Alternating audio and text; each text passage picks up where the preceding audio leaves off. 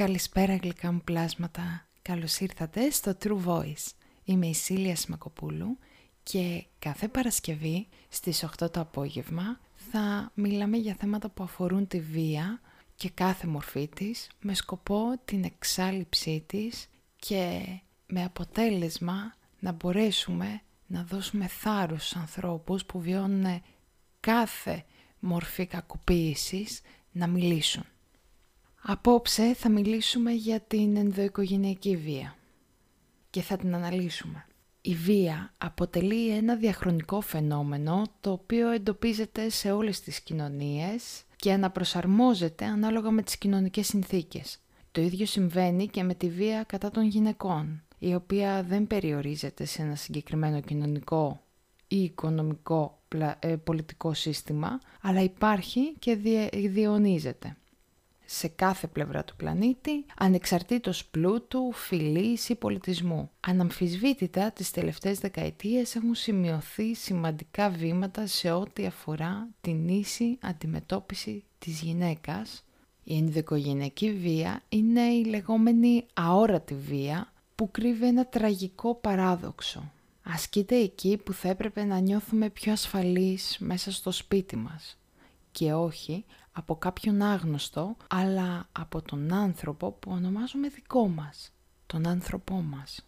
Η βία μέσα στο οικογενειακό περιβάλλον έχει συνήθως ως δράστη τον άντρα και ως θύματα τη γυναίκα και τα παιδιά. Γεννιέται ως αντίδραση απέναντι στα προβλήματα που αντιμετωπίζει η οικογένεια και δημιουργεί μια πραγματικότητα καταπάτησης των ανθρωπίνων δικαιωμάτων μπροστά στα παρατηρητικά μάτια των παιδιών. Οι μορφές και οι εκφράσεις της ποικίλουν από τις πιο εμφανείς, όπως η σωματική κακοποίηση, μέχρι και τις πιο υπόγειες, όπως οι άμεσες ή έμεσες απειλές, η λεκτική βία, η συναισθηματική και ψυχολογική βία, η σεξουαλική κακοποίηση, η κοινωνική απομόνωση και ο οικονομικός έλεγχος. Ένα-ένα εδώ θα τα αναλύσουμε σιγά σιγά. Κάθε φορά θα αναλύουμε και από ένα κομμάτι, από μία μορφή βίας, για να έχουμε μια συνοχή σε όλο αυτό. Γενικά, είναι κάθε συμπεριφορά που οθεί ένα άτομο να ζει σε έναν διαρκή φόβο. Πλήττει την αξιοπρέπεια, την ελευθερία, την ασφάλεια και την ισότητα μέσα στην οικογένεια. Από την πλευρά των γυναικών παραμένει ένα καλά κρυμμένο μυστικό τους. Μια αυστηρά οικογενειακή υπόθεση που δεν αφορά την υπόλοιπη κοινωνία. Η ντροπή και η ενοχή που αισθάνονται τις αποτρέπει από το να αναζητήσουν βοήθεια και να εκθέσουν την οικογένειά τους.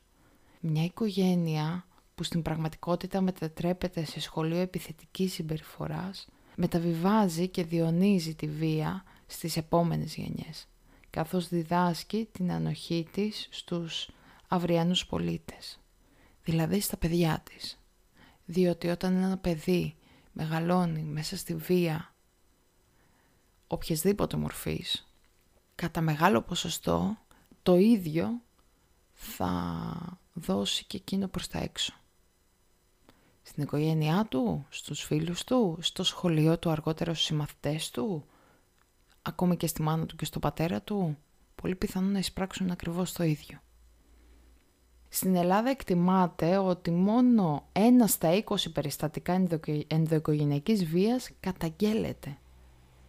Μία στις πέντε γυναίκες στην Ευρώπη έχει υποστεί βία από το σύζυγο ή το σύντροφό της.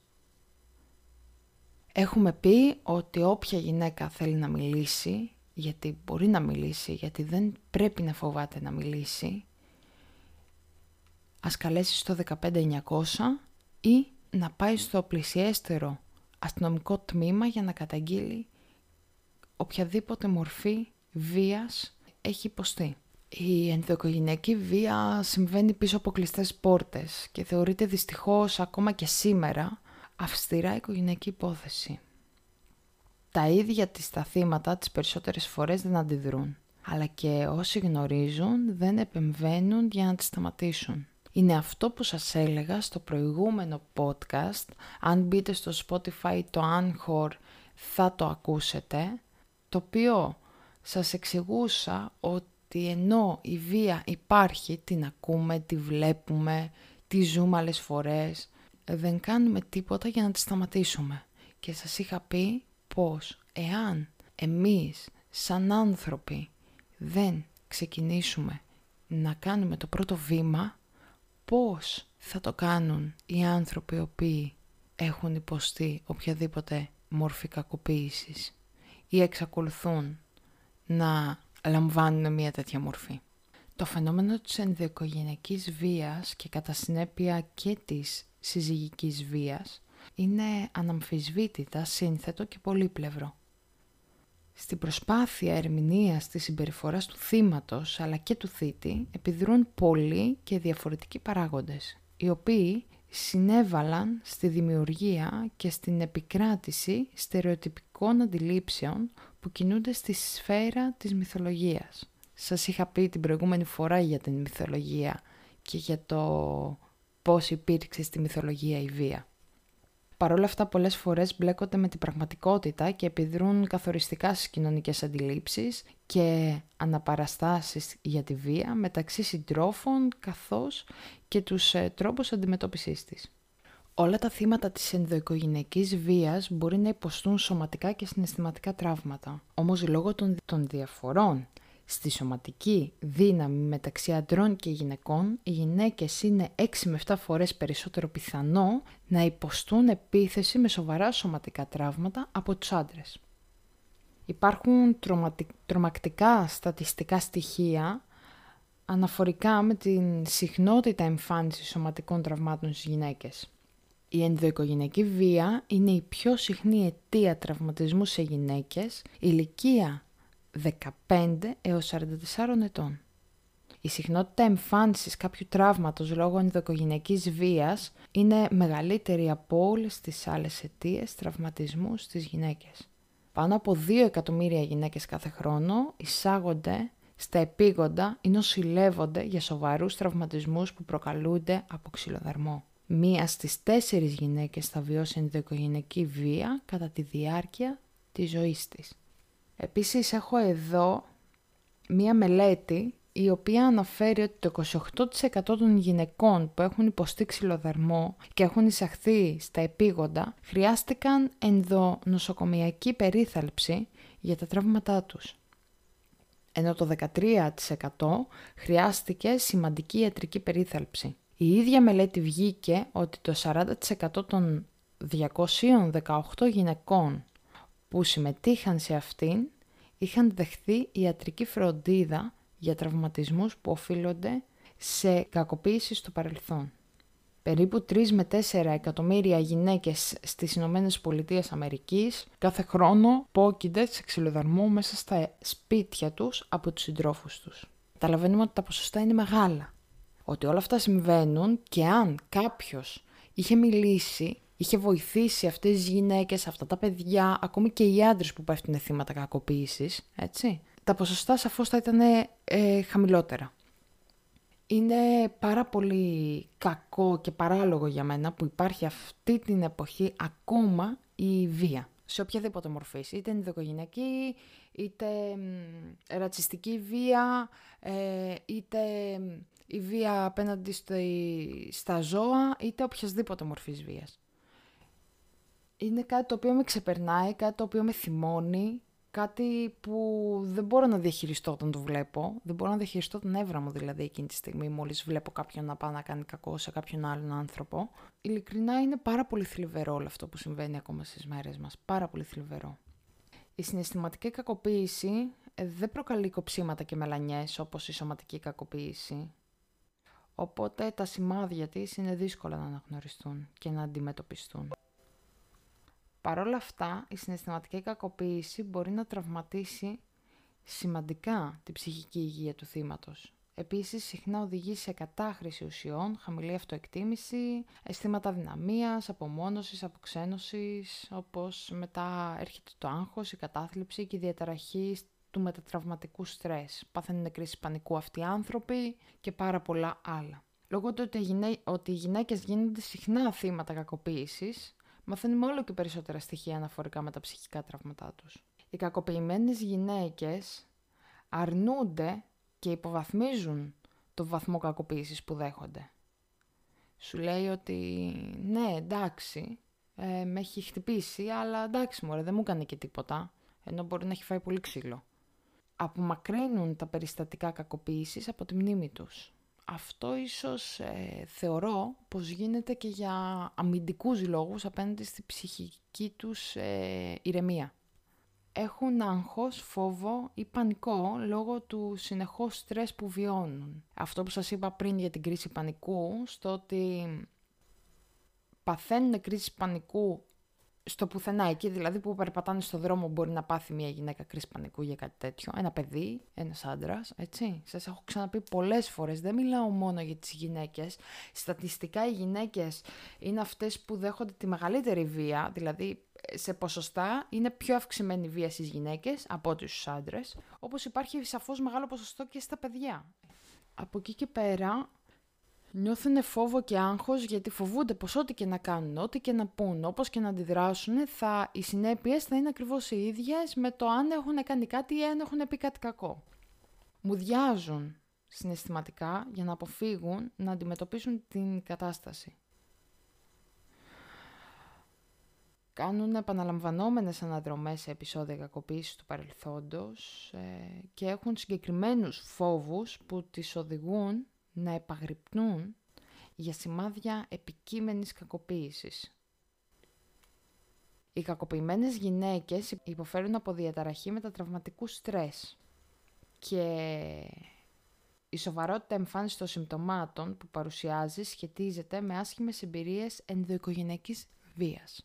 Πολλές γυναίκες, ακόμη και αν έχουν φύγει από μια κακοποιητική κατάσταση, προχωρώντας τη ζωή τους, είτε ζήσουν μόνες τους αργότερα, είτε βρουν κάποιον άλλον σύντροφο ο οποίος είναι καλός, έτσι, δεν είναι σαν τον προηγούμενο. Παρόλα αυτά, συνεχίζουν να έχουν φόβους. Μπορεί να ξαπλώσουν το βράδυ και να σκεφτούν ότι κάποια στιγμή θα ξαναβρεθούν στο μέρος που ήταν κάποτε. Εκεί που μισούσαν, που δεν θέλανε και που προσπαθούσαν με κάθε τρόπο να φύγουν αυτό θα τη σκοτώσει. Όμως αυτά είναι τραύματα τα οποία δεν κλείνουν ποτέ. Εμπουλώνονται, αλλά πάντα μένουν χαραγμένα στη ψυχή ενός ανθρώπου. Επίσης, μία γυναίκα η οποία έχει υποστεί βία ή ένα παιδί, όταν κάποιος άλλος θα πάει π.χ. να το αγκαλιάσει, θα δει ότι θα τραβηχτεί. Ότι μπορεί να βάλει τα χέρια του μπροστά. Να απομακρυνθεί δεν το κάνει γιατί δεν σας θέλει ή γιατί δεν θέλει την αγκαλιά. Κάνει γιατί από το ξύλο, από τη βία που έχει υποστεί αυτός ο άνθρωπος, είναι η μόνη αμυνά του να βάλει τα χέρια του μπροστά. Γιατί μόνο τότε προσπαθούσε μόνος του να σταματήσει έστω και για λίγο τη βία και τα χτυπήματα του επάνω στο σώμα του. Είναι κάτι πάρα πολύ θλιβερό είναι κάτι το οποίο πάντα θα με αγγίζει και ειλικρινά εύχομαι να, να εξαλειφθεί και να προχωρήσουμε μπροστά. Όπως καταλαβαίνετε, είναι μύθος όταν ακούμε και λένε πως ε, οι κακοποιημένες γυναίκες είναι σε χαμηλό ποσοστό.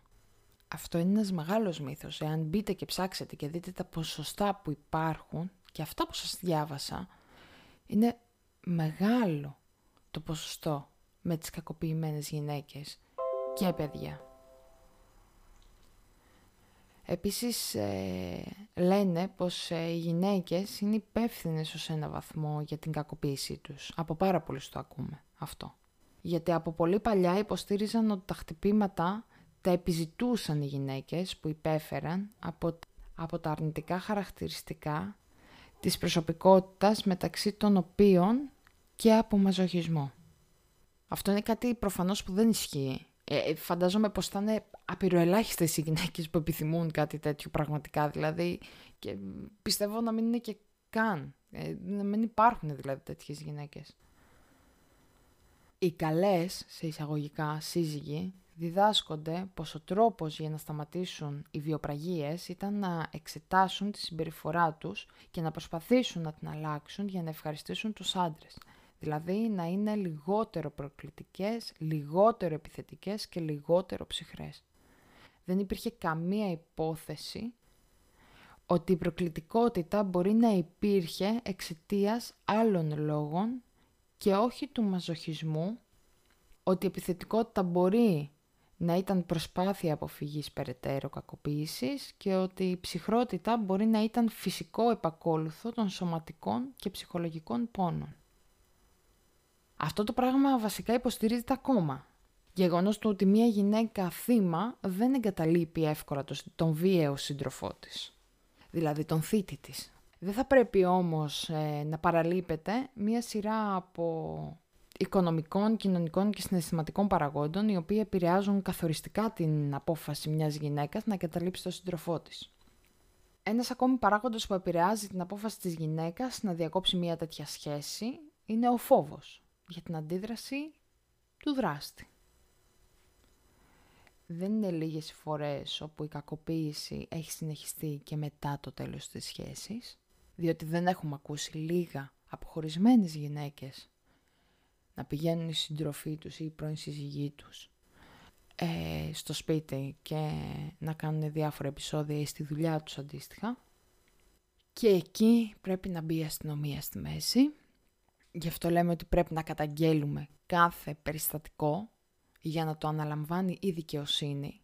Που η δικαιοσύνη θα πρέπει με πιο δραστικά μέτρα κατά τη γνώμη μου να αντιμετωπίζει τέτοιες καταστάσεις γιατί μόνο έτσι θα μπορέσουμε να εξελίψουμε και τη βία, καταγγέλλοντας και δικάζοντας αυτούς που πρέπει να δικαστούν και να μπορέσουμε να δίνουμε, μάλλον όχι εμείς, να δίνει προφανώς το δικαστήριο και οι αστυνομικοί τη ποινή που χρειάζονται αυτοί οι άνθρωποι. Γιατί αν εμείς σαν πολίτες και σαν ε, άνθρωποι πάνω απ' όλα. Δεν βάλουμε το χεράκι μας να σταματήσουμε αυτή την κατάσταση, ταυτόχρονα δεν θα το βάλουν και όλοι οι υπόλοιποι. Που όλοι οι υπόλοιποι ε, δεν είναι μόνο το δικαστήριο, είναι η αστυνομία, είναι το κράτος, είναι η πολιτεία, είναι όλοι. Βάζοντας ένα ελευθεράκι εμείς, να βάλουν εκεί άλλοι, να παρακινήσουμε τον υπόλοιπο κόσμο, να παρακινήσουμε τον νόμο, να είναι πιο αυστηρός με αυτούς τους ανθρώπους, γιατί αργότερα μπορεί να φερθεί κάποιος έτσι στα δικά τους τα παιδιά. Και αυτό δεν θα τους αρέσει όταν θα συμβεί. Και όσοι λένε ότι εγώ το παιδί μου θα το καταλάβω, δεν θα καταλάβει κανείς τίποτα. Κάτω από τη μύτη του θα γίνονται όλα και δεν θα πάρει κανείς πρέφαγε το τι γίνεται. Συγγνώμη για, για την έκφραση έτσι, αλλά πραγματικά δεν μπορεί να καταλάβει κανείς τίποτα, μα θέλει ο άλλος να κρυφτεί πάρα πολύ καλά, το θύμα να κρυφτεί πάρα πολύ καλά, γιατί φοβάται.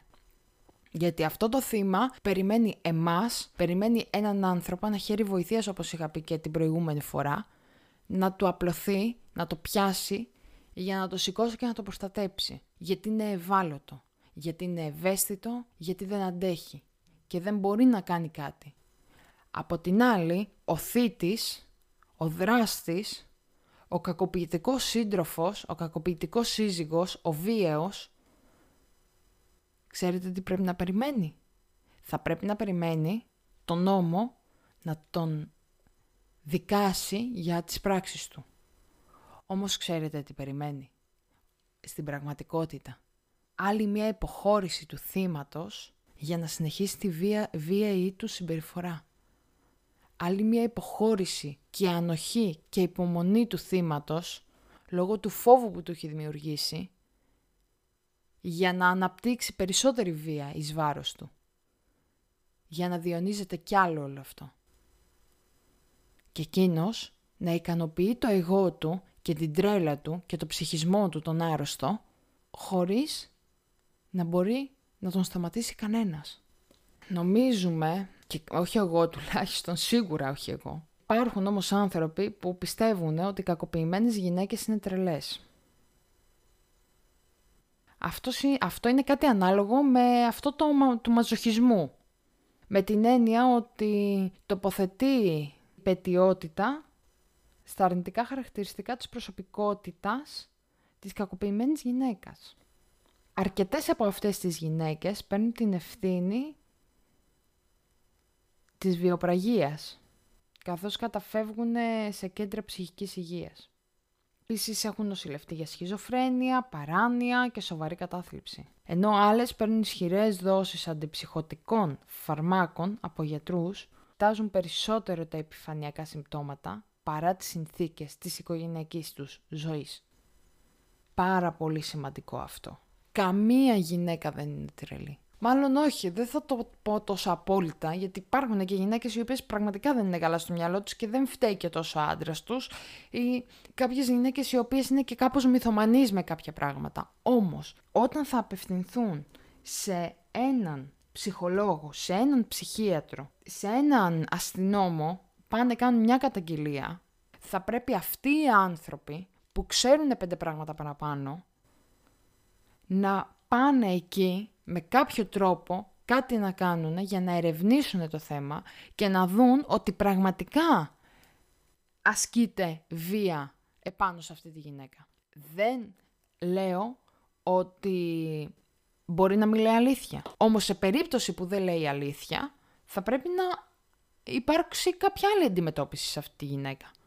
Πραγματικά να της δοθεί μια βοήθεια, με φάρμακα ή με κάποια ιατρική περίθαλψη ή οτιδήποτε θεωρούν οι ειδικοί σωστό.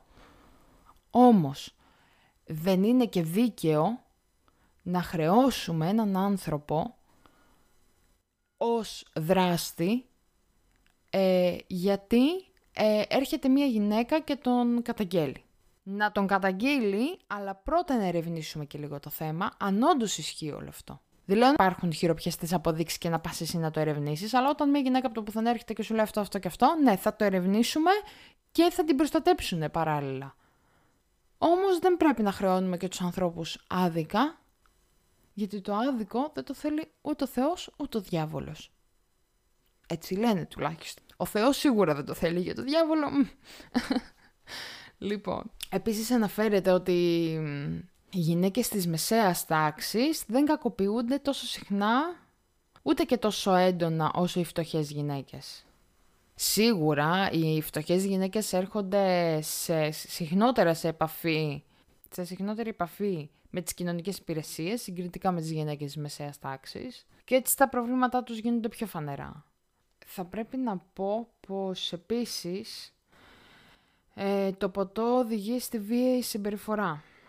Το έχουμε δει νομίζω πάρα πολλές φορές. Ένας αλκοολικός, ε, ένας άνθρωπος ο οποίος πίνει και δεν ξέρει τι θέλει, δεν ξέρει, όχι τι θέλει, δεν ξέρει τι του γίνεται. Ε, ή πίνουν κάποιοι και δημιουργούν οι ίδιοι φασαρίες.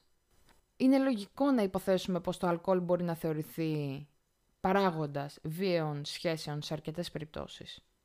Ε, γιατί αρκετοί άντρες κακοποιούν τις γυναίκες τους ε, υπό την επίρρεια μέθης, κάποιες φορές και εννοείται και πως χωρίς την εμπειρία μέθης επίσης ε, κακοποιούν τις γυναίκες τους, πολλοί άντρες. Επίσης, πολλές γυναίκες ε, νιώθουν πως ε, μπορούν να πείσουν τους άντρες να σταματήσουν το ποτό και τότε θα σταματήσει και η βία. Αλλά αυτό δεν ισχύει. Είναι κάτι το οποίο δεν ισχύει. Διότι ένας άνθρωπος αλκοολικός είναι άρρωστος, θέλει βοήθεια και ένας άνθρωπος ο οποίος θέλει βοήθεια δεν θα αντιληφθεί τόσο την κατάστασή του και δεν θα την παραδεχτεί επίσης. Ίσα ίσα που μπορεί να θυμώσει και παραπάνω.